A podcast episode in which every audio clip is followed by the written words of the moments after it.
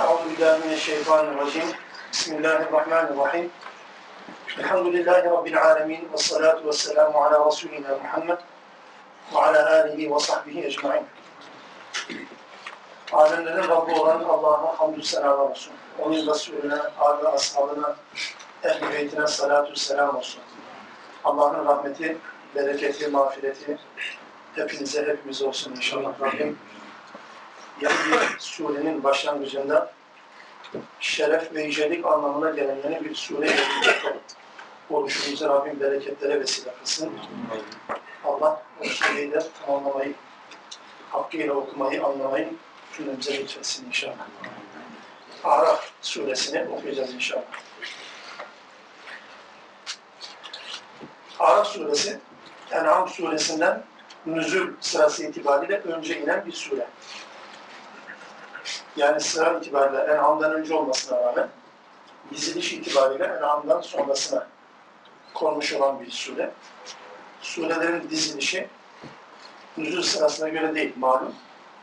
Konuların birbirleriyle irtibatına bağlı olarak böyle yerleştirilmiş. Allah Resulü'nün Allah'tan aldığı talimat gereği yerleştirilme şeklidir diye inanıyoruz böyle.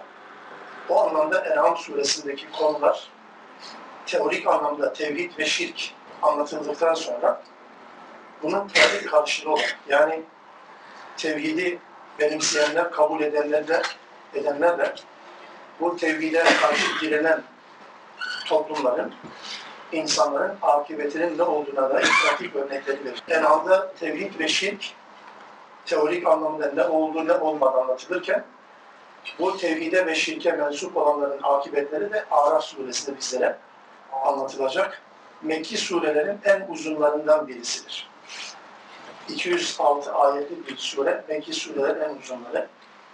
Özellikle başlangıcından itibaren biliyorsunuz bu Bakara suresi, Ali İmran, Maide, En'am ve Araf bu sıra ve daha sonra Araf'tan sonra Enfal veya kısa bir sure olarak girer, nispeten bunlara göre kısa, sonra tekrar uzun bir Tevbe suresi epey azalmaya başlayan sureler gelir.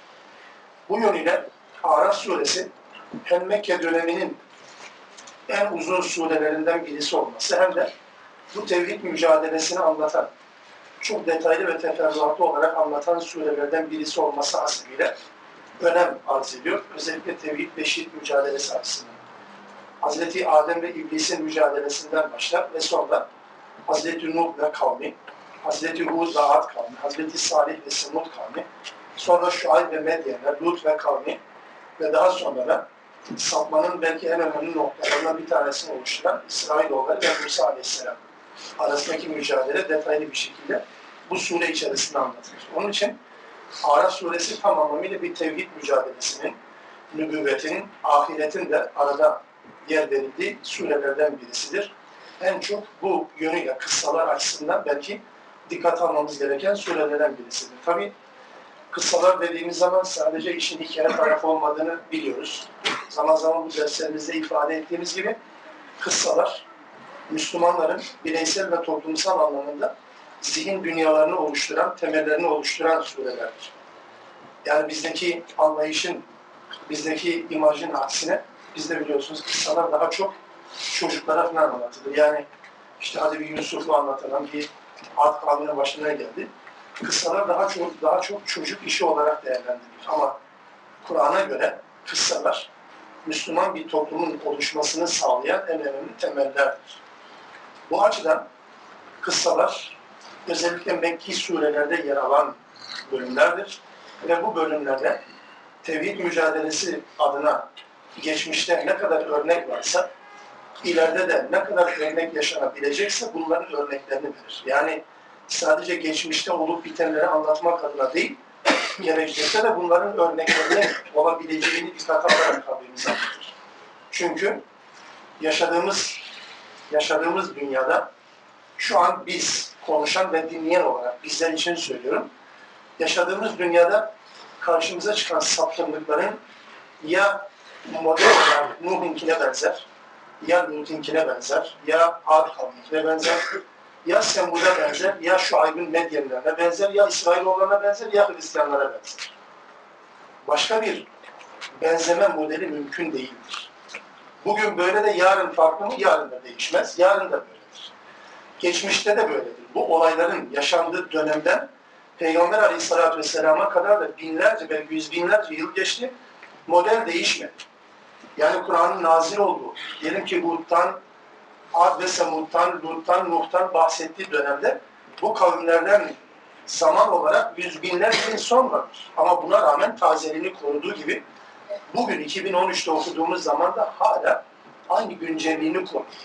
Çünkü mantık aynıdır, zihin aynıdır. Sapma noktalarında aynı sapkın kişiler durmaktadır. Yani ya gittiğiniz güzergah sizi Rum kavmine götürür, ya Rum kavmine götürür, ya Ad ve Semud'a götürür vesaire.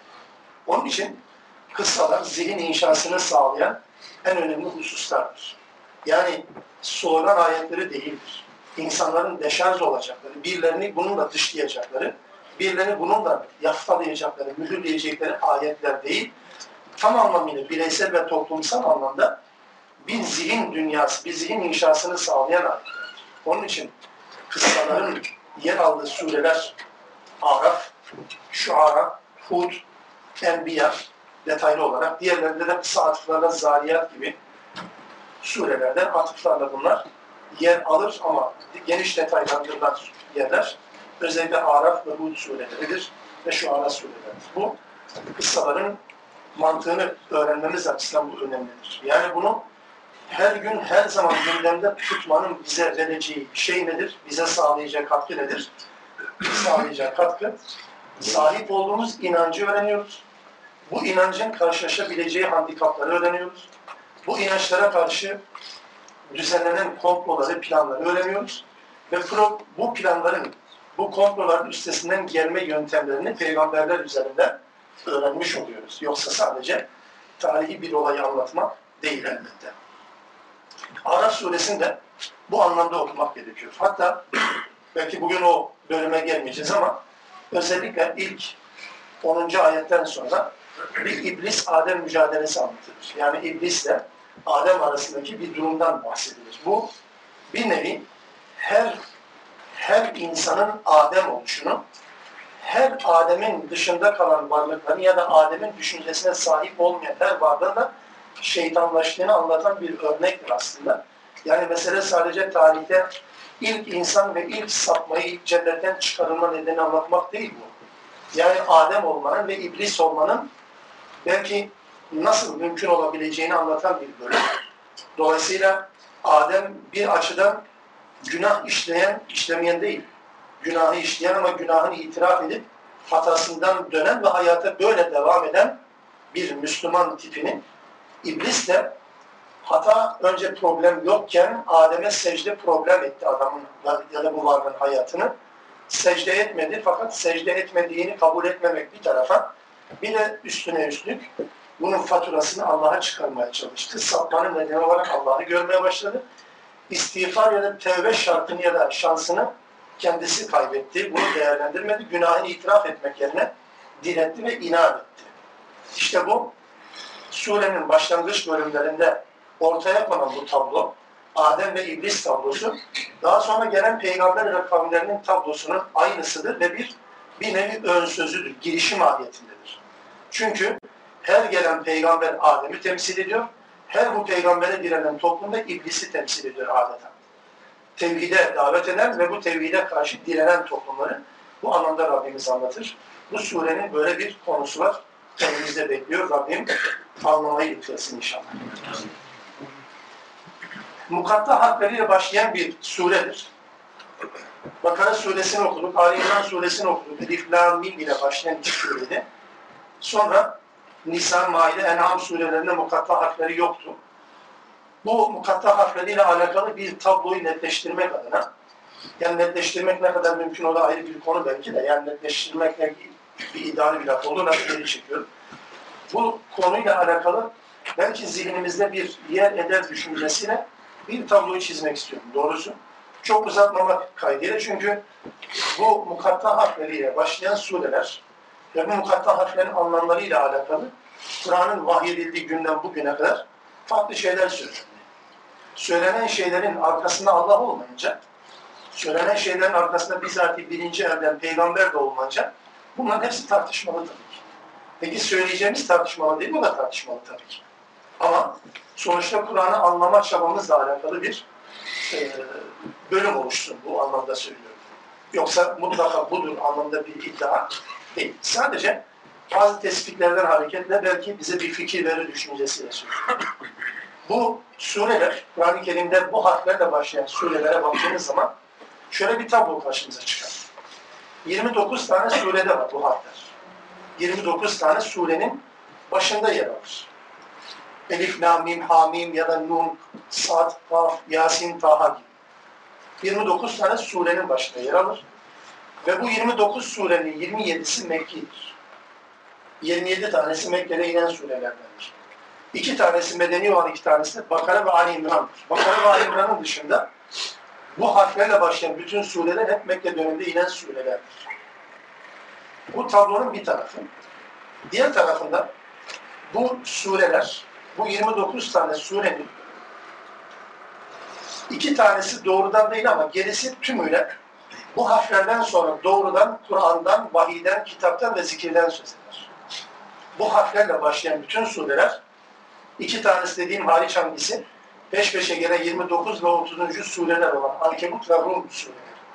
Bu 2 sure Elif, Lam, Mim ile başlar.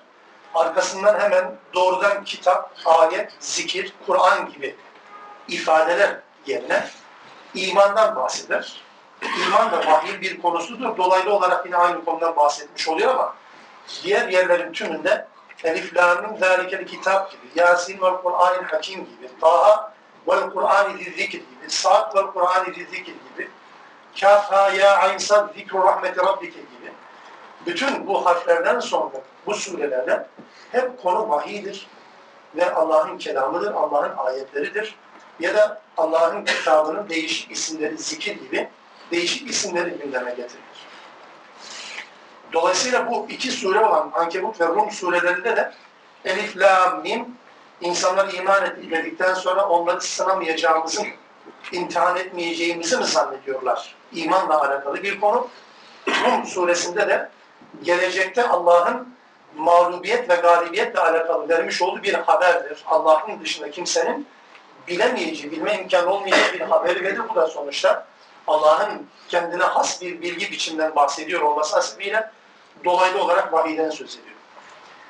Bu tablo bize ne anlatır? Bu tablo bize beraberinde, tabii şu hususta söylerim, sonra beraberinde ne anlattığını söylerim. Bu harflerle alakalı sahabe-i kiramdan Peygamber aleyhissalatü vesselam'a ya Resulullah bunların manası nedir diye sorup da Peygamber de bunların manası şudur diye bir cevap vermiş de değildir. Yani böyle bir soru cevap faslı olsaydı Hazreti Peygamber de diyecek ki bu harfler böyledir, bunun anlamı da şudur veya değildir diye ya da sizi ilgilendirmez işinize bakın diyebilirdi. Böyle bir soru cevap faslı yok. Sahih kaynaklarda söylüyorum.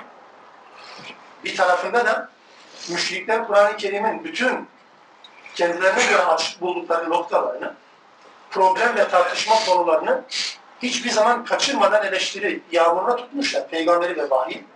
Fakat Kur'an-ı Kerim'in bu surelerinin bu şekilde başlamış olmasını müşrikler de eleştirmemiştir. Yani müşriklerin eleştiri konuları arasında da bu yoktur. Neden Yasin diye başladı? Kaf ne demek? Nun ne demek diye bir itirazdır. Müşriklerden bir itiraz, bir eleştiri söz konusu değil. Müslümanlardan bir tespit söz konusu değil. Şimdi peki bütün bunlara rağmen niye uğraşıyoruz ki o zaman? Bu harfler demek ki bildiğimiz harflerdir. Elif'in ne olduğunu bilmeyen var mı? Sad'ın, Kaf'ın ya da Ta ve Ha'nın, Ya ve Yasin'in ne olduğunu bilmeyen var. Zaten bunlar, evet yani bu harflerdir işte. Arap harfleri bunlardan ibarettir zaten. Üstelik şöyle bir tablo, bir parçası daha. Kur'an alfabesindeki 28 harfin yarısı kullanılır bu harflerde. Yarısı kullanılır. Ve Arap alfabesinde her alfabede olduğu gibi en çok kullanılan harfler bu harflerde yer alır. Ve üstelik bu harflerin yapısına baktığınız zaman tek harf, 2 harf, 3 harf, 4 harf, 5 harfli yapılar oluşur. Yani Nun gibi ya da Ha, Mim gibi 2 ya da Elif, Lam, Mim gibi 3 ya da Elif, Lam, Mim, Sad gibi 4 ya da Kaf, Ha, Ya, Ayn, Sad, Ha, Mim, Ayn, Sin, Kaf gibi 5 harfli şeklinde bir diziliş söz konusu. Arapçanın alfabe yapısıyla alakalı, Arapça harflerinin ses yapısıyla, fonetik dediğimiz o ses yapısıyla alakalı bütün unsurları içerisinde barındıran bir özellik taşıyor. Bütün bu tablonun içerisinde karşımıza ne çıkar o zaman? Bu harfler, bu kitabın kendisine oluşan harfler. Kitap bunlardan oluşur. Bu eliften, bu lamdan, bu minden, bu hadan, bu minden, bu yadan, bu yasinden oluşur. Dolayısıyla Kur'an-ı Kerim'in oluştuğu harfler budur. Ama zannettiğiniz gibi bu harfleri yan yana getirmekle bu kitap oluşmuyor. Bunlar Allah'ın ancak bir araya getirerek son derece muazzam, son derece muciz, aciz bırakan ama son derece muciz, öz ve veciz ifade eden bir kitabı ancak Allah oluşturabilir. Hadi harfler de sizde. Hadi bu harflerin tümü sizde. Tuşları sizde. Basın böyle bir kitap oluşturun. Yapma, yapamazsınız. İlk muhataplar itibariyle meydan okuduğu gibi bu kitap, belagatı özellikleri, dil yapısı özellikleri vesaire, aynı zamanda hükümleri ve hayata dair vaatleri itibariyle de benzerini getiremeyeceklerine dair bir meydan okumayı barındırmaktadır içerisinde. Bu mukatta harfleriyle alakalı olarak bu tabloyu ancak böyle netleştirebiliriz. Yani netleştirmiş gibi yapmış olabiliriz. Çünkü bunun dışında bir bilgi kaynağımız yok. Ama belli ki bu biz Müslüman zihinde tartışma konusu. Ya bunlar benim acaba bir şifre midir? Yani şifre anlamsız ve benim anlamayacağım bir şeyin Kur'an'da iş olmaması lazım. En azından karşılığını anlar. Allah ki bana cenneti anlatır. Cenneti benim anlayabilmem için benim anlayacağım argümanlarla tarif eder. Yeşil der, ağaç der, su der, nehir der, ırmak der. Hepsini anlıyorum. Aynısının problemi yok. Ben maketini çözdüm. Hani bir ev satın alıyorsun, proje üzerine alıyorsun. Eğer ortada yok ama plan üzerine. Onun gibi zihnimde tasarlayabiliyorum artık. Peki bunun anlamı olmaz olur mu? Elbette bir anlam var ama yani şifre acaba hangi şifre ifade eder? Yani evcet hesabıyla her harfe bir değer verip de acaba 2013'te olacak olayları mı tespit etmeye çalışacağız? Estağfurullah. Kur'an-ı Kerim böyle bir özelliği yok zaten. Kim bu özelliği Kur'an-ı Kerim'e yüklüyorsa Kur'an-ı Kerim'e iyilik yapmıyor. Bunun amacı bu değil. Basit. Kur'an bu harflerden oluşur. Kur'an'ın bütün harfleri bunlardan ibarettir. Adeta bunu temsil ediyor ve benzerini yapma imkanınız varsa da buyurun yapın, yapamazsınız. Kur'an-ı Kerim'in kendisi de zaten bu yönüyle meydan okuduğu için bunu söylüyoruz. Kur'an'ın bir benzerini, hadi biraz daha indireyim diyor sanki Allah, hadi 10 surenin benzerini, beceremezsin biraz daha indireyimse bir tane sureyi getirin, getiremeyeceksin, mümkün. Bir tane sure, yani en kısa sure seçin, o surenin benzerini getirin, kimsenin getirmeye gücü, takati olmamıştır şimdiye kadar. Bu açıdan bu mukatta harfleriyle alakalı çok da sağa sola gitmeye gerek yok. Kur'an'ın kendi içinde, Kur'an'ın kendi yapısından hareketle böyle bir şey söylemek Allahu alem, en iyisini Allah en iyisini bilir de herhalde en güzel şekli bu şekilde olsa gerek diye düşünüyorum. O yüzden sizinle paylaşmış olayım yeniden bu mukatta harfleri. Bismillahirrahmanirrahim. Elif, la, mim, sa. Bu harflerden oluşur. Allah söze böyle başladı. Sizin başlamanız gibi başlamaz. Allah'ın başlama şekli budur. O yüzden müşrikler de itiraz etmedi. Hop bu nereden çıktı da demediler. Müslümanlar da ya bu ne demek istedi? Kapalı kadarıyla şöyle biraz izah ettiler de demediler. Dolayısıyla cümle böyle başladı. Elif, la, mim, sa. Kitabun unzile ileyk. İşte aynı şekilde size bu harflerle başladı Allah hitap etme. Ve bu kitap unzile ileyk, sana indirildi. İndirilen bir kitaptır. İndirilen bir kitap. Mekke döneminden bahsediyoruz. Mekke bir sureden bahsediyoruz. Kitap diyoruz. İyi de şunu karıştırmayalım. Kitap dediğimiz şey bizim Türkçe'de söylediğimizdir. Kur'an'ın söylediği kitap da bizim Türkçe'de kitaptan aynı değil ki. Bizde kitap matbaadan çıkana denir. Kur'an'ın kitap dediği, bu surenin indiği dönemde kitap diye bir şey yok ki zaten. Bir araya getirilmiş musaf olarak matbaalara çıkmış hali var mı? Yok ki. Olmadığı halde peki niye kitap dedi? Kitap bu anlamda hükümler bütünüdür. Yasalar bütünüdür. Vahyin kendisidir. Yani bizatihi matbaadan çıkmış olan şekliyle alakalı bir isim, bir niteleme değil her zaman. Kitap Kur'an-ı Kerim'de matbaadan çıkmış şeklini değil. Matbaaya girsin veya girmesin. Allah'ın hükümleriyle alakalı bir bütünün vahyi anlatan bölümlerin her birine kitap denir. Bu yönüyle bu bir sureyi temsil ediyor. Bir başka yönde bu söylendiği zaman bir bölümü, bir pasajı temsil ediyor. Kitap denilen şey bu. Sana indirilen bir kitaptır, bir bölümdür, bir vahiydir bu. فَلَا يَكُنْ ف۪ي صَدْرِكَ حَرَجٌ مِنْهُ. Sakın ha, içinde bundan dolayı bir sıkıntı da yaşamayasın. İçine bir sıkıntı düşürmesin. لِتُنْذِرَ بِهِ وَذِكْرَى لِلْمُؤْمِنِينَ. Bununla uyarıyorsun. Kitabın iniş amacı bu. Bununla insanları uyaracaksın, korkutacaksın. Ama bununla aynı zamanda müminler içinde bir zikra, bir nedir? Gündem maddesi olacaktır. Zikra, genelde biz öğüt olarak çeviririz. Kısmen belki doğru olabilir ama tam bir doğru değil, onu söyleyeyim. Zikra demek, zihinle alakalı bir şeyi anlatır. Belki kardeşim. Zihinle alakalı bir şeydir. Yani tefekkür dediğimiz şey, tefekkür demek değildir. Tezekkür gündemde tutmaktır. Bulunduğunuz andan sonrasıyla alakalıdır. Bulunduğunuz andan sonrasıyla alakalı bir işlemdir. Zikir, tezekkür, gündemde tutmak. Onun için müminler için bir zikirdir, bir gündem maddesidir. Hatırada, hafızada hep canlı tutulması gereken bir şeydir. Ama diğer boyutuyla da bütün zirafidir, yani onunla da uyarma görevini yapmış olacaksın. Uyarı, korkutma herkese yönelik ama müjdeleme ve öğüt müttakiler ve müminlerle alakalıdır. Kitabın bu özelliğiyle birlikte, ey peygamber ilk muhatap olarak bu sende bir sıkıntıya neden olmasın. Sende bir sıkıntı oluşturmasın. Peki peygamberde bir sıkıntı mı oldu? Yani Hazreti Peygamber aleyhissalatü vesselam vahiyle karşı karşıya kaldığı zaman içinde bir daralma mı yaşadı? Yani nereden geldi bu kitap anlamında mı? Kesinlikle haşa. Öyle değil tabii ki. Ama şu kesindir. Hazreti Peygamber vahiy ile muhatap olduğu andan itibaren bir kaygı, bir telaş kapladı kendisini. Yani bunu insanlara nasıl ulaştırır? Ulaştırdığım insanlar buna nasıl tepki verir? Diye bir kaygısını ortaya koydu. Koymasaydı zaten, böyle bir endişe sahip olmasaydı, ayetleri anlatmaya başladığı andan itibaren gördüğü tepkiler, gördüğü inatlar ve reddlerden dolayı içine bir daralma girmez. O daralma yaşamaz. Hazreti Peygamber sıkıntı yaşıyor. Yani bunu anlattım ama niye dinlemiyorlar anlamında bir sıkıntı yaşıyor. Hatta bazen bu sıkıntı kendisini helak edecek boyuta da ulaştı mı? Der Allah. لَعَلَّكَ بَاقِعُنْ نَفْسَكَ عَلَى أَلَّا يُؤْمِنْ بِهَذَا الْحَد۪يثِ أَسَفًا. Neredeyse bu iman etmiyorlar diye buna. Senin anlattıklarına iman etmiyorlar diye kendini helak edeceksin. Üzüntüden. Bu bir endişenin nedeniyle. Allah da Peygamber aleyhissalatü vesselam'a bir sınır çizdi. Yapmadı ya. Senin görevin anlatmak. Evet, anlatmak için bir dert olacak da sonuç almak gibi bir derdin olmasın. Problem değil. Cehenneme de müşteri lazım. Çok da önemli değil. Sen anlat yeter ki. Anlattıktan sonra problem değil. Kendini helak etme. Ama gelen kitabın, vahyin sorumluluğu elbette insanda bir kaygı oluşturur.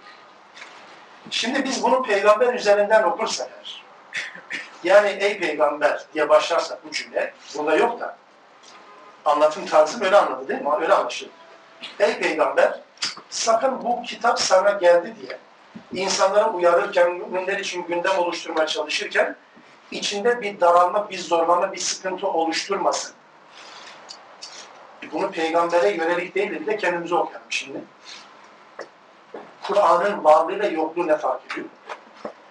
Yani bu Kur'an'ın inmiş olduğu biz muhatap kullar için ne kadar sıkıntı taşıyoruz?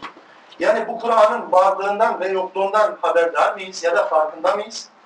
Farkındaysak ne kadar bir yük omuzumuza yükledi ki? Ha var ha yok cinsinden mi? Yoksa zaten problem değil, bu işi birileri yapıyor anlamında. Dolayısıyla bu bir sorumluluk gerektiriyorsa o sorumluluğun gereği olarak Müslümanlar içlerinde biraz sıkıntı yaşar. Yani bu kitap bana indi, inen bir kitap bende bir sıkıntı oluşturmalı. Bu sıkıntıyı da vahiyle dindirmeliyim tabii ki. Ama önce bu sıkıntı, bu endişe olması lazım. Sadece okuyup geçme anlamındaysa zaten hiç böyle bir sıkıntı oluşturmaz ki. Peygamber bu vahiyle muhatap olduğu zaman bu endişeyi taşır. Bu endişeyi çok ileri boyuta taşıdığı için Allah dedi ki bu sende sıkıntı olsun diye indirilmedi. Ama her muhatap bu anlamda bir endişe nedeni olarak bunu görebilmelidir. Kur'an da Müslümana bu fikri, bu düşünceyi verir. Yani bir kitabın okunmasıyla okunmaması arasındaki fark yoktur cümlesi, bir kitabın okunmasıyla okunmaması arasında fark yoktur cümlesini biz maalesef Kur'an-ı Kerim için ancak kullanıyoruz. Yanlışsa söyleyin, itiraz edin. Diğer başka hiçbir kitap için okuduğumuz halde okumamış saymayız, okumadığımız halde de okuduk saymayız. Ama Kur'an-ı Kerim için anlamasak da okuduk sayıyoruz, problemde eline sayıyoruz. Böyle bir kitap mantığı sadece Kur'an-ı Kerim'e özgü yapmışız, biz yapmışız. Hadis zatında muhatap olarak bize indiğine göre bu anlamda içimize bir kaygı, bir endişeye sevk edebilmeliydi biz. Neleri öğrendik de Kur'an'a niye sıra gelmedi? Çocuklarımıza neler öğrettik de neden buna sıra gelmedi? Ya da belli bir takvime bağladık mı mesela? Diyelim ki tam şu ana kadar öğrenmedik. Yani sözün meclisten içeri, dışarı değil. Diyelim ki şimdiye kadar ciddi anlamda bir mütalada bulunmadık. Hani bulunduk da 3 ayet buradan, 5 ayet buradan. Bu ayrı bir şey. Kur'an'dan bilgi devşirmeden bahsetmiyor. Kur'an'dan bilgi devşirmeden bahsetmiyor. Kur'an okumadan bahsediyor. Yani mesela Fatır suresi size bir şey söylerim mi şimdiye kadar? Ya da Zümer bir şey anlattı mı şimdiye kadar? Ya da mesela Zariyat, Tur gibi sureler ne anlattı şimdiye kadar? Hayatımızda bunlar yoksa demek ki çok ilgilenmem. Lazım olmamış şimdiye kadar. Oysa lazım olduğunu düşündüğümüz, ihtiyaç hissettiğimiz birçok şey öğreniyoruz. Anında. Hem de para vererek, hem de zaman ayırarak, hem de uykularımızdan feragat ederek, hem de çocuklarımızı da işin içine koyarak, lazım olduğuna inandığımızdan dolayı. İçimize sıkıntı olduğu zaman çocuklarımızın mutlaka başarması gerekiyorsa o sıkıntı yapıyor içimizde. Çocuklarımızla birlikte sınav salonlarının önünde nöbet bekliyoruz. İçimize sıkıntı var çünkü beklentimiz var. Ama Kur'an-ı Kerim'le alakalı böyle bir beklentimiz yok. Zaten bu işi birileri yapıyor. Yapıyorsa da. Bu anlamda Kur'an-ı Kerim hep sana diye ifade ettiği şey aslında okuyan banadır. Okuyan sizedir. Peygamber bunun ilk muhatabıdır ama son muhatabıdır. Onun için bunu biz kendimize okuyalım. Size bu kitabı indirdik. İnsanlara uyarasınız ki ve sizin işte bir gündem maddesi olsun, başkalarının akşam söylediklerini sabah akşama da tekrar edesiniz diye değil. Allah bu kafayı size bunun için vermedi. Bu dili bunu konuşasın diye vermedi. Akşam dinlediklerinizi ertesi gün akşama kadar tekrar edesin diye anlatmadı bunu size. Bu gündemde tutulması gereken ve bu bakış açısıyla değerlendirilmesi gereken bir kitap. Ve sizlere bir sıkıntı oluşturmasın, yani nereden geldi bu kitap diye işin içerisinden sıyrılmaya da kalkmıyor. Peki ne yapacağız? Ayet 3. İttebi'u mâ unzileykum min rabbikum. Rabbinizden indirilene tabi olun. Ve lâ tettebi'u min dûni evliyâ. Onun dışında, onun velisinde başka velilere de tabi olmayın. Veli. Bizim veli değil tekrar. Bizim kitap olmadı yine. Bizim veli değil. Ya burada otorite demektir. Sözü dinlenecek, sözü bağlayıcı olan bir kişi, bir varlık olarak onun dışında hiç kimseyi otorite olarak kabul etmeyin. قَلِيلًا مَا تَذَكَّرُونَ. Ne az gündemde tutuyorsunuz ya. قَلِيلًا مَا تَذَكَّرُونَ. Ne kadar az gündemde tutuyorsunuz. Ne kadar az gündeminize alıyorsunuz bunu. Bu ayet-i kerime bu vahyin dışında başta hiçbir şeyin otorite olarak kabul edilmemesini açık ve net bir şekilde emreden bir ifade. Zaman zaman bunu bu surenin içerisinden çekip tek başına bir ayet gibi, yani sanki Araf suresinin bu ayeti inmiş gibi değerlendirme gibi yanlışlarımız da var. Bu yanlışları ben afaki olarak da söylemiyorum. Zaman zaman bu tip nokta atışlarla Kur'an'ın mantalitesini, ruhunu kendilerince tespit etmeye çalışan kimi Müslümanlar var. Müslümanlar. Mesela diyor ki adam, ben birkaç gün önce böyle bir şeyle karşılaştım da o yüzden de dün de diğer derste de söyledim camide. Burada da aynı konuyla gündeme geldim. Dedi ki, hocam dedi, Araf suresi 3. ayet-i kerimede Allah böyle bir şey söylüyor. Ne diyor? Diyor ki onun dışında hiçbir otorite kabul etmeyin. Hiçbir otorite kabul etmeyin kapsamı içerisinde peygamber de girmez mi? Yani varsa yoksa Kur'an-ı Kerim, başka da hiçbir otoriteye gerek yok. Anlaşılıyor gibi değil mi? Yani doğru ama Araf suresi 3. ayetten ibaret değil. Araf suresinin 1 ve 2. ayeti var. 5, 6, 206. ayeti var. Devam ediyor 206. ayete kadar. Ya Araf suresinin devamına da bir öncesi lazım olmadı şimdiye kadar ki. Olmamış demek ki. Sordum zaten muhtereme demene bir 2. ayet ne? Bilmiyor, hakikaten bilmiyor. Haberi yok yani. Lazım olmamış. 2. ayet lazım değil ki. 3. ayet lazım. Niye? Peygamber de dahil kimseyi kabul etmeyeceksiniz. Allah bunu söylüyormuş burada. Ya kardeşim bir çevir Allah'ını seversen. Bak Araf suresi 206 ayet. Bir de 157 yok bakayım. Madem bir senden bir benden. Hadi sen 103 dedin, ben de 157. Bir de 157 okuyalım ben. Bu ilk defa karşılaştığım bir olay değil. Çok karşılaştığımız bir olay. Maalesef Malatya ortamında. 157 bir okuyalım. O da Araf suresinin bir ayeti. Okudu. Peygamberin tarifi var orada. Peygamber. Tevrat'ta, İncil'de isim yazılı, ümmi, nebi, rasul bir peygamber. Ağırlıkları indiren, belinizi çatırdatan, yüklerini sanfileten bir peygamber. Sonra وَيُحِلُّ عَلَيْهِمُ الطَّيِّبَاتِ وَيُحَرِّمُ عَلَيْهِمُ الْخَبَائِثِ helali, temiz şeyleri helal kılan bir peygamber, kötü pis şeyleri de haram kılan bir peygamberden bahsediyor. Buna tabi olmayı emrediyor ayet-i kerimede. Bu kim? Bu peygamber. Nasıl oluyor? Allah'ın emriyle. Allah'ın emriyle orada yok. Allah'ın emri orada yok. Yani elbette Allah'ın emriyle ama bu ifadeler doğru okuyacaksa böyle okuyalım. Burada Allah'ın emri yok. Haram kılan bir peygamberden bahsediyor. Peki bu peygambere tabi olacak mıyız? Hadi yok de.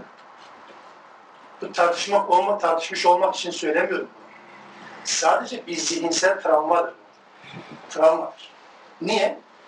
Ayetle alakalı önceki bilgileri ayete yüklemeye çalışıyoruz. Daha doğrusu önce konuyla alakalı bir tespit, bir sonuç elde ediyoruz. Bizim akademik yapıların çalışmaları genel hep böyledir.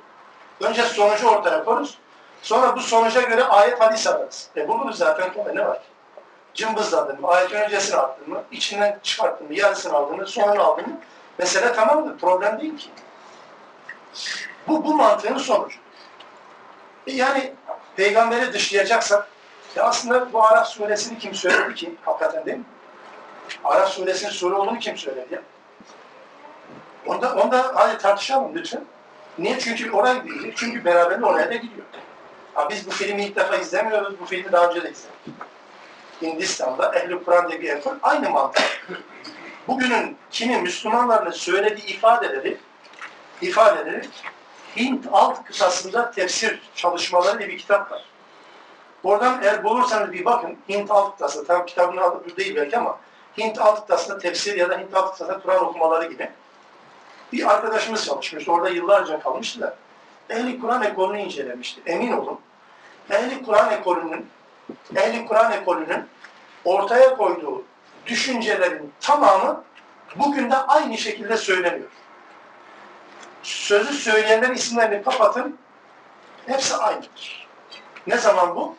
1800'lerin sonu, 1900'lerin ilk 20 yılına kadar, 1920'lere kadar etkisi devam etmiş böyle. Yani aşağı yukarı bir 70-80 yıllık bir serüven yaşamışlar Ehl-i Kur'an. Argümanları bu. Hadisler hep uydurmadır. Asılsızdır. Bunların tümü hurafedir. Kur'an-ı Kerim'in mucizeyle alakalı bütün ayetleri aslında sıra dışı şeyler değil. Hepsi olağan şeylerdir. Öyle anlıyoruz. Musa'nın geçtiği deniz Mert cesiridir. Musa'nın asasına işarettir, vurma değildir. Vesaire vesaire vesaire. Bu yapı buraya getirir. Peygamber yok çünkü. Ya bu kafa yapısıyla bakarsanız bir insan kendisine bir ayetle alakalı 2 saat başkalarına ahkam kesme hakkını veriyor. Bir ayetle alakalı 2 saat konuşma hakkını kendisinde buluyor. Allah rızası için peygamber bu ayetle alakalı hiçbir çift laf etmedim ya. Peygamberin söz hakkı yok. Ama zaten muhteremin söz hakkı çok fazla. Bu ayeti eviriyor çeviriyor, Ankara'da birini vuruyor. Eviriyor çeviriyor, Washington'a gönderiyor. Eviriyor çeviriyor, Tel Aviv'e gönderiyor. Bir türlü Malatya'ya inmiyor bu ayet. Yani bir türlü benim evime ilmi var etkili. Bu yapı ilk defa değil, bunu bilelim. Peki burada ne anlatıyor? Allah'ın dışına otorite kabul etmeyin. Peygamberden mi dışlama? Estağfurullah. Peygamber yoksa Araf yoktur. Peygamber yoksa Kur'an yoktur. Çünkü kabul edin ve etmeyin. Kur'an-ı Kerim peygambere sözlü indi. Ve peygamber bunu sahabeye yazdırdı. Beğenmeseniz de sahabe yazdırdı. Sahabenin yazdığını ben Zeyd bin Sabit'in komisyon başkanlığı yaptığı bir kaç kişilik komisyonun çalışmasıyla elime musaf olarak ya da ben buna inanıyorum. Okuyanlar da bunu böyle okuyor. Kabul ederseniz bu. Başka bir şey yok vallahi. Sahabenin yazdığı bir şeydir. Ha buna şüphe edebilirsiniz. İnanmak zorunda değil zaten herkes. Allah da zaten bunu özgür bırakmıştır. Ama inandığınız Kur'an peygamberin mübarek dilinden döküldü ve muhatap olarak da sahabe ellerinde kalem, divit, mürekkep neyse bunları yazdılar ve sonra parçalar birleşti. Bu Kur'an oldu önümüze geldi. Bunun arkasından bizim ilmi ya da bilimsel takılan bilim adamları çevresinde de şu noktaya geldi tabii ki. Bakıyor buradaki bir bölüm var ya da bu bölüm buraya uymadı. Niye? Bu muhtemelen sahabenin yanlışıyla buraya girmişti. Peki bunun yeri neresi olabilir? Sayfa çeviriyor. Burada tam burasıdır. Aslında bunun yeri burası. Buraya niye girmişse kim bilir? Evet bu noktaya girdi tabii. Peygamberi otorite kabul etmeyeceksiniz. Ve kimi otorite kabul edeceksiniz? Bunların tümü hayatın gerçekleri değerli kardeşim. Vahiy ile alakalı bir yamuk bakış açısının sonucudur. Allah'ın burada söylediği şey, onun dışında başka bir şeyin peşinden gitmeyin. Otorite olarak onun söylediğinin dışında bir tarafa götürmeyin. Dinle alakalı söz söyleme hakkına Allah sahiptir ve Allah'ın size gönderdiklerini iletmekle görevli peygamber sahiptir. Peygamberin Allah'tan aldığına güvenmeyeceksiniz, kime güveneceksiniz ki? Alak suresi acaba diye bir sure mi inmişti? Kim dedi ki ya? Peygamber dedi, inanmak zorundasınız. Onun dışında dinle alakalı söz söyleme hakkına kimse sahip değil. Söylese bile bağlayıcı değil. Çünkü hem Mekke'de hem Medine'de bu anlamda dini otoriteler, farklı dini otoriteler oluşturulmuştur. Allah'ın ve peygamberin dışında birilerine söz hakkı verilmiştir. Mekke, Medine'de mi sadece? Malatya'da da var, Ankara'da da var, Türkiye'de de var, Arabistan'da, Hindistan'da da. Fark etmiyor. Yani din konusunda Allah'ın kitabı önüne geçirilen, Allah'ın dini öne geçirilen otoritelerin eleştirisidir. Onları bir tarafa bırakın. Allah'ın dışında, peygamberin bu konuyla alakalı söyledikleri dışında hiçbir şey bağlayıcı değildir. Bu anlamda kimseyi Allah buna ortak etmeyi kabul etmiyor. Burada vurgulanan şey budur. Onun dışında bir veli, bir otorite kabul etmeyin. Eğer kabul ediyorsanız bilin ki gerçekten çok az öğüt alıyorsunuz demektir. Tevbe suresinin 31. ayetini en iyi bildiğimiz ayetlerden tabii. Yani Rab ifade ediyor ya orada. Tevbe 31 ayetten müteşekkil değil. 31. ayetten önce var, 31. ayetten sonra da var. Peki bu ayette ne anlatıyor? O bağlama uygun olan şekliyle. Evet Allah'ın dışında Rab edinmeden bahsediyor. Kimlerle alakalı? Geçmişteki bir tecrübeyle alakalı. Kim onlar? Yahudi ve Hristiyanlar.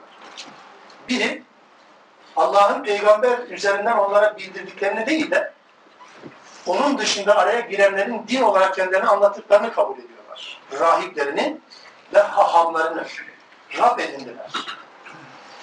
Allah'tan ki Adi bin Hatem bunu peygambere sordu. Peygamber de bunu düzeltti.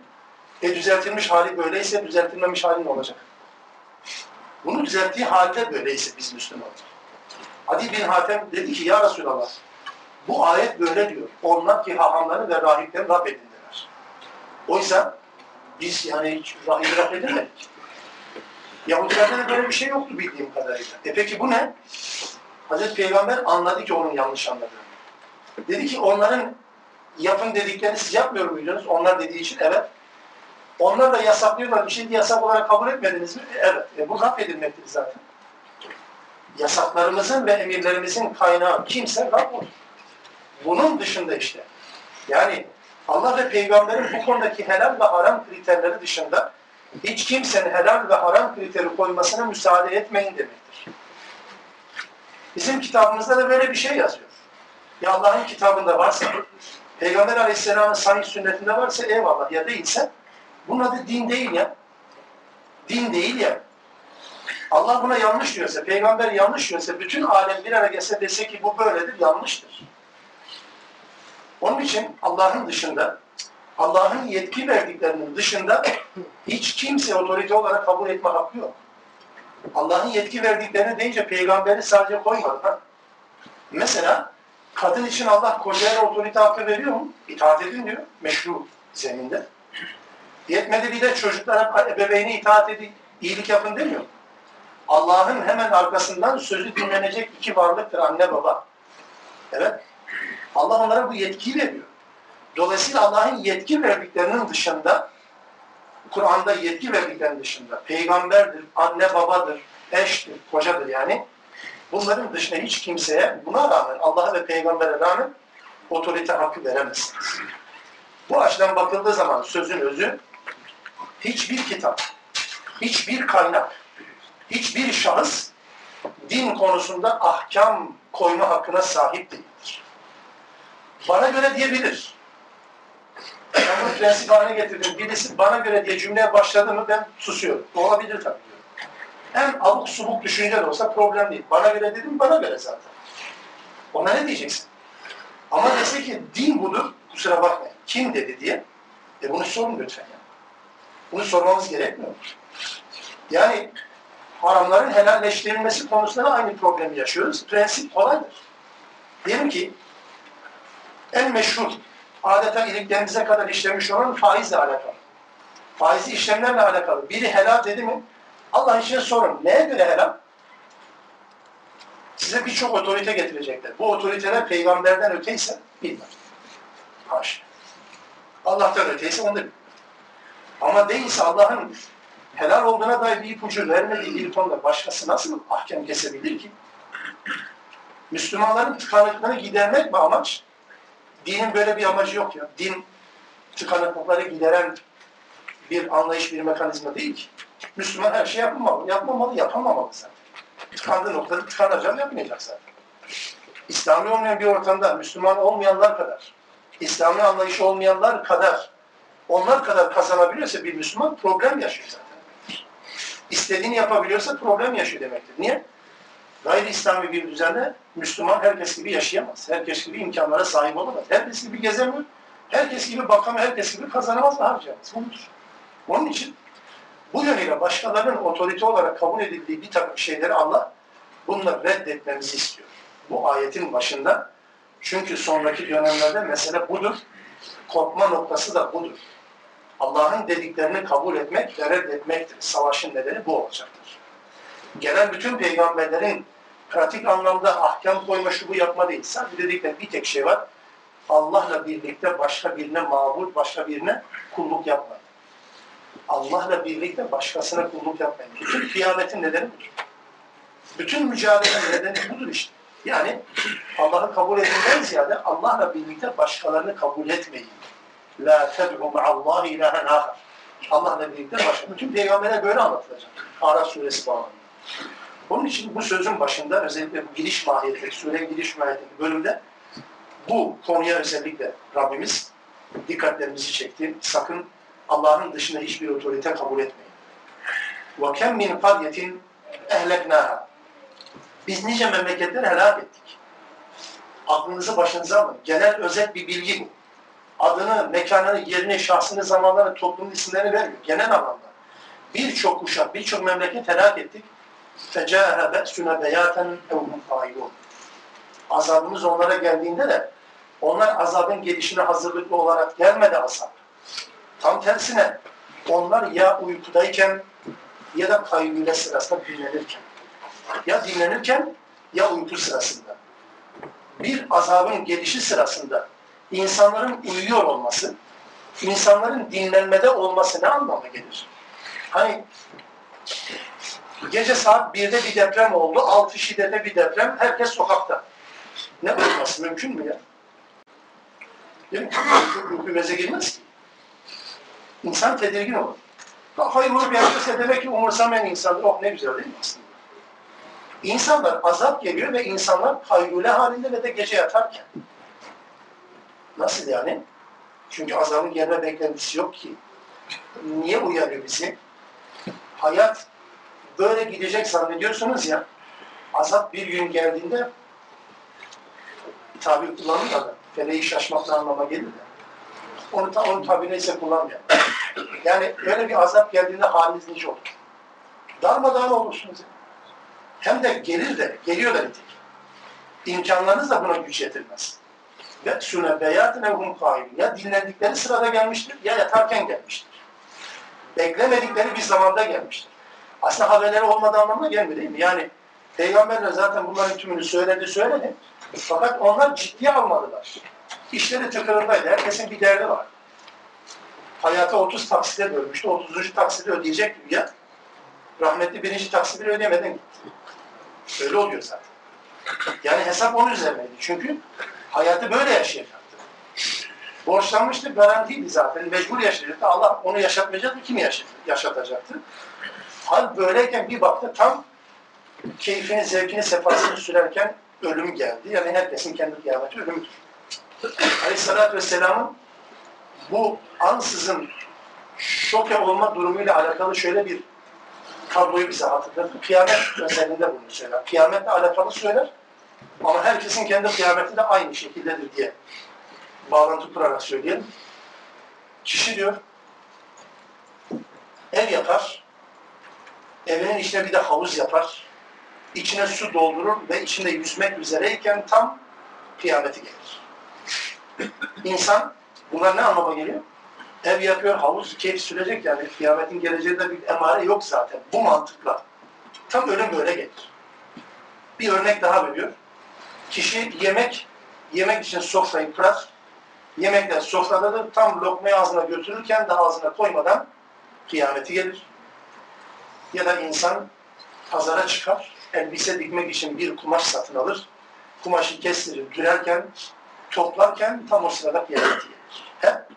Hep böyle. Buna hazırlıklı olun çünkü geçmişte birçok kavme gelen helakimiz hep böyle gelmişti. Fakat fenâkâne davâhum ilcâhum be'sünâ. Azabımız onlara geldiği zaman onların sadece şu sözleri olmuştu. İtiraf ettiler. İllâ enkâru illâ kûnâ zalimler. Biz zalimlerdik. Zalim idik biz. Biz hak etmiştik. Fakat bunu dünyada söyleselerdi bir değeri vardı. Bunu belayı bulduktan sonra söylemiş olmalarının karşılığı yok. Herkes bunu itiraf edecek mi? İtiraf edecek. Bir başka açıdan söyleyelim. Zalim olduklarını itiraf edenler belayı hak ederler. Burada itiraf etmesen bile kıyamette itiraf edersin. Belayı hak ettiklerini kendileri itiraf ediyor. Biz zalimdik diyorlar ki Allah onları bu belaya gönderdi. Mutlaka herkesin böyle bir cevabı var. Peki bitti mi yani? Helak oldu, kıyamet koptu, Allah azap verdi. Bitti mi? Asıl süreç ondan sonra başlıyor. فَلَنَسْأَلَنَّ الَّذ۪ينَ اُرْسِلَ اِلَيْهِمْ وَلَنَسْأَلَنَّ الْمُرْسَل۪ينَ Biz kendilerine elçi gönderilen toplumlara da sorarız. O toplumlara gönderdiğimiz elçilere de sorarız. Neyi sorarız? Ne yaptıklarını sorarız. Elçiye neyi sorar? Allah en iyisini bilendir, sadece ilan etsin ve teşhir etsin, ortaya koysun anlamında bir sorgudur bu. Peygamber'e neyi sorar elçiye? Sana gönderdiğim mesajı, tebliği, ilkeleri, prensiplerini ne yaptın? Anlattın mı? Anlatmadın diye peygamber olmaz ki zaten hepsi anlatmıştır. Bir arada kusur işleyen peygamberlerden Yunus'tan bahseder. O da zaten en hayırlı peygamberlerden birisi olarak peygamber tarafından bize tanıtılır.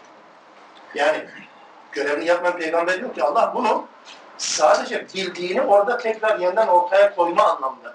Hani kişi yargılanmadan suçlu veya suçsuzluğu ispat edilmesin, ilan edilmesin diye bir prensiptir aslında. Aynı şey mesela Maide suresinin sonunda Allah İsa aleyhisselama da soruyor diyor. Ya İsa, sen mi insanlara dedin ki beni ve annemi ilah edinin? İsa ne dedi? Sübhanak ya Rabbi. Münezzehsin, böyle bir şey söylemem mümkün mü? Ben onların arasındayken böyle bir şey söylemedim ama beni vefat ettirdikten sonra sen onların ne söylediğini en iyi bilensin. Sen böyle söyleme. Allah bunu biliyor zaten. Orada sadece tekrar ifade ettiriyor. Peygamberlerin işi kolay. Yaptın mı, söyledin mi, görev yerine getirdin, mesele bitmiştir. Ya peki bize gelince, peygamberler sana söyledi. Ya da siz peygamberlerin bu çağrısına ne cevap verdiniz? Şöyle bir şey desem yanlış yapar mı bilmiyorum. Hafızamızda ya da hayatımızda ne kadar ayet varsa, ne kadar hadis varsa o kadar mı cevap vereceğiz? Yani vallahi Peygamber Aleyhisselam Hocam bize ne dedi? Bir Yasin bize söyledi. Ya da bir tebareke yerine koydu ya da bir Fetih Suresi mesela. Var mı başka bir şey? Diyorsa yandık. Bunu sorar Allah yani. Peki sorduğu zaman neyle cevap vereceksin? Bilgin mi? Hayatında ne varsa hayatındaki olanlarla haber vereceksin. Pardon yarın bir dakika yani bana biraz daha süre verseydi öğrenecektim bunları. Etmeyin babandan ben öğrendim 60 yıl ömür verdim gene nafile. Dedene 80 yaş verdim gene boş. Yani bu ayrı bir şey. Bu mazeretli Allah kabul etmeyecektir. Ya Rabbi valla çok iş vardı, evlâd-ı rüya derdi, geçim derdi, seçim derdi. Ondan dolayı fırsat bulamadık. Peki ne zaman olacaktı? Ne zaman? Gideye yaramaz hale geldikten sonra. Halimiz maalesef böyle. Allah bunu sorar bize. Peygamber size ne söyledi? Ne söyledi sorusunu herkes kendisi düşünsün. Ne söyledi hakikaten? Ya da siz Peygamberin bu davetini duydunuz. Nasıl cevap verdiniz? Toptan ya Resulallah ne söylediysen baştan kabul. Ne söyledi bir bak ya. İmzaladığın bir taahhütnamenin içine bakıyorsun. Hangi maddeyi aleyhimle de benimle bakıyorsun. Bir de buna bak. Tur'da ne anlatılır, Hakka'da ne anlatılır, Fatır'da ne anlatılır bir bak hele. Onun için yani bu soruları Allah sorar. Aynı benzeri ifadeleri Maide suresinde de okuyoruz. Aynı şeyi Allah kıyamet gününde İsa Aleyhisselam'la alakalı değil sadece. Genel Allah bütün peygamberlerle alakalı olarak söylüyor. Der ki يَوْمَ يَجْمَعُ اللّٰهُ الرُّسُلَ Allah peygamberlerin tümünü toplar. O gün فَيَقُولُ der ki peygamberlere مَاذَا اُجِبْتُمْ Size ne cevap verildi? Size ne söylendi? Siz gelin dediniz insanlar ne söylediler? Bu soruyu peygamberlere sorar. Ve sonra da bize dönüp soracak. Rabbim sorularımıza, bize sorulacak sorulara cevap muhtedir etsin bizi. Çünkü bu da tabii sahip olacağımız inançla, dinle, din anlayışıyla alakalı bir konu sonuçta. Rabbim bize bu gücü kuvveti versin inşallah. فَلَنَقُصَّنَّ عَلَيْهِمْ بِعِلْمٍ Biz onlara bir bilgiyle bunların tümünü tek tek anlatacağız. وَمَا كُنَّ غَائِبِينَ Ve hiçbiri de bizim riyadımızda değil ya da biz hiçbirinden uzakta değiliz. Bunların tümünden haberimiz var. وَالْوَزْنُ يَوْمَئِذٍ الْحَقِّ O gün tartı, ölçü, değerlendirme şekli gerçeğin ta kendisidir. فَمَنْ فَقُلَتْ مَوَازِينُهُ Kimin tartısı ağır gelirse فَاُلَٰيكَ هُمُ الْمُفْلِحُونَ Köşeyi dönenler onlardır. Kurtuluşa erenler, felaha erenler onlardır. Tartısı ağır gelenler. وَمَنْ خَفْفَتْ مَوَازِينُهُ Kimin de tartısı hafif gelirse فَاُلَٰئِكَ الَّذ۪ينَ خَسِرُوا أَنْفُسَهُمْ بِمَا كَانُوا بِآيَاتِنَا يَظْلِمُونَ Ayetlerimize zulmettiklerinden dolayı kendilerine yazık etmişlerdir. İşte bunlardır onlardan. Kimin tartısı hafif gelirse. Ayete zulmet. Ayet nasıl zulmedilir? Yani insanın insana zulmünü anladık da ayete nasıl zulmedilir? Ayeti kullanman gereken yerde kullanmamak zulümdür. Ayeti bulunması gereken yerde bulundurmamak ayete zulümdür. Zulüm tarifi zaten budur. Kur'an'daki zulüm tarifinin ta kendisidir. Şirke neden büyük zulüm denir? En büyük zulüm çünkü olması gereken yerde değil bu insan. Allah'a kulluk yapması gerekirken başkalarına da bu kulluk hakkını verince adı zulüm oldu ve şirk oldu. Onun için zulmün genel tarifidir. Bir şeyi olması gereken yerin dışında olmaması gereken yerde bulundurmak zulümdür. Gözlü göze takmak zulmün zıttıdır. Ama gözlükle birinin gözünü çıkardınız mı o da gözle alakalı ama bu zulümdür. Anlatabiliyor muyum? Dolayısıyla ayete zulüm, ayete olması gereken yerde kullanmamaktır. Mesela ayete Allah dirilere uyarmak için indirmiştir. Ölülere sadece okunan bir metin haline getirirseniz kitaba ve ayete zulmediyorsunuz demektir. Kur'an ve ayet ya da bütün vahiy insanların hayatına rehberlik yapsın diye indirilmişken sadece sıkıntılarınızın ve dertlerinizin devasını bulmak için ya da çözüm sadece onun için aramak için başvurduğunuz bir kitap haline geliyorsa kitaba zulmediyorsunuz. Kitap yerinde değil çünkü. Ayetlerimize zulmedenler İşte onlardır kendine yazık edenler, onların da tartısı hafif gelen kimseler olduğunu öğreniyoruz bu halde. tartı eskiden benim zihnimizde bir şey kuracağım diyor. Acaba hakikaten böyle bir tartı var mı? Çok da problem değil ki ya. Yani amel olmadıktan sonra tartıya ne gerek var ki?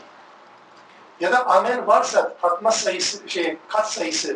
kat sayısı yoksa bu amelin ne değeri olacak ki? Yani böyle bir şey olabilir mi tabii? Yani amel var ama çarpanı sıfır. Mesela İbrahim suresinde 18. ayet-i kerime. İbrahim 18. ayet-i kerimede şöyle bir amel sahibinden bahseder. مَثَلُ الَّذ۪ينَ كَفَرُوا بِرَبِّهِمْ اَعْمَالُهُمْ كَرَمَادٍ اِشْتَدَّتْ بِهِرْرِيحُ فِي يَوْمٍ عَاصٍ. Fırtınalı bir günde rüzgarın önünde savrulan kişinin amellerinden bahseder. Ameli yok değil. Kafirin ameli böyle.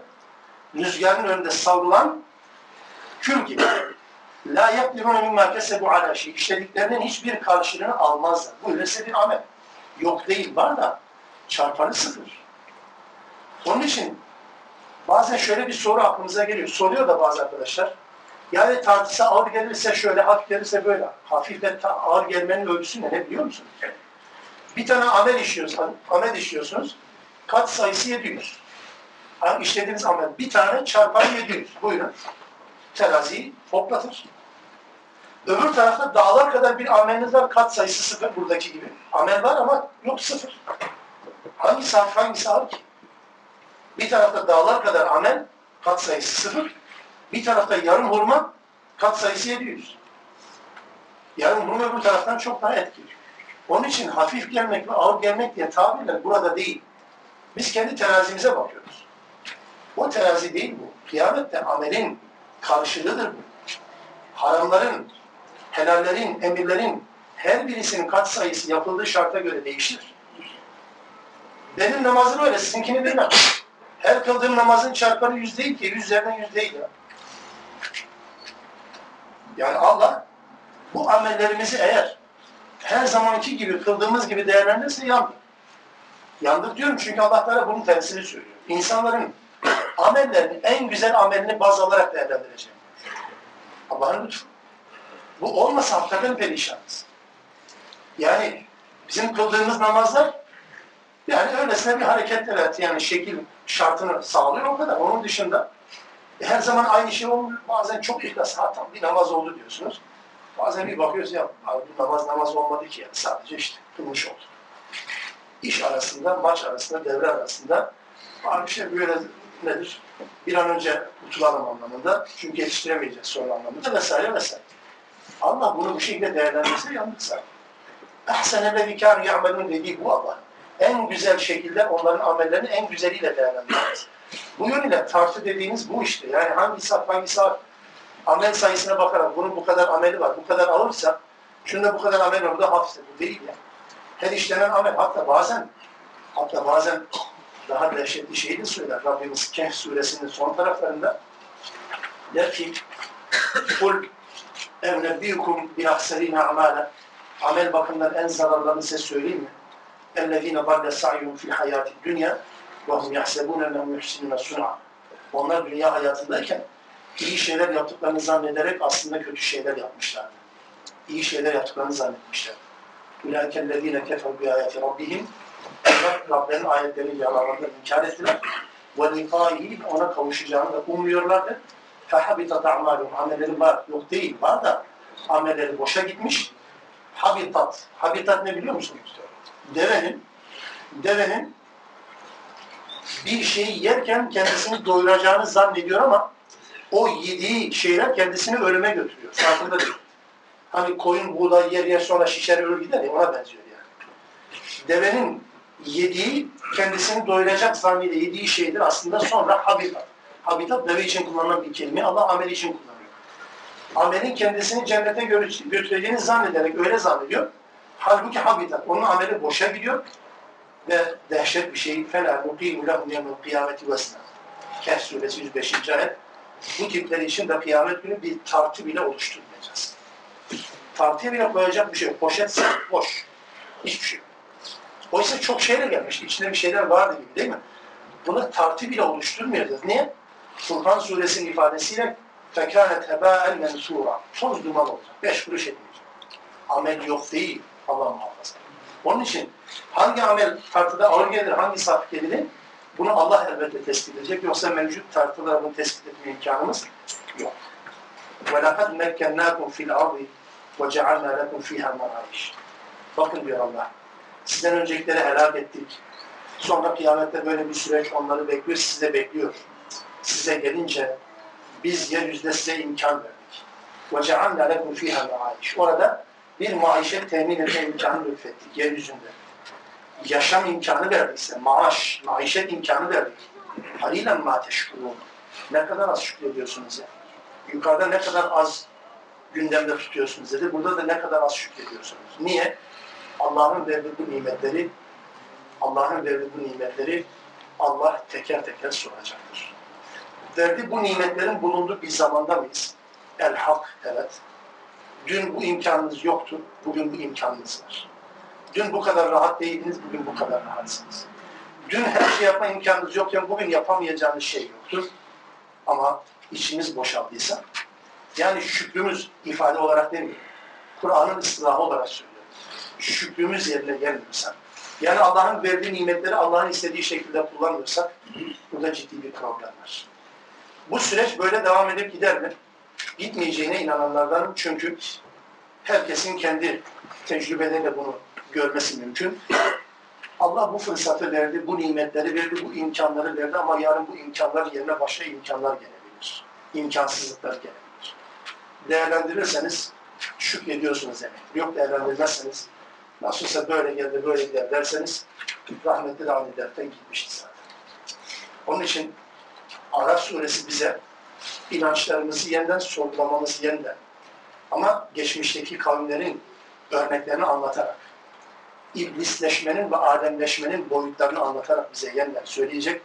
Bu bir giriş mahiyetindeydi.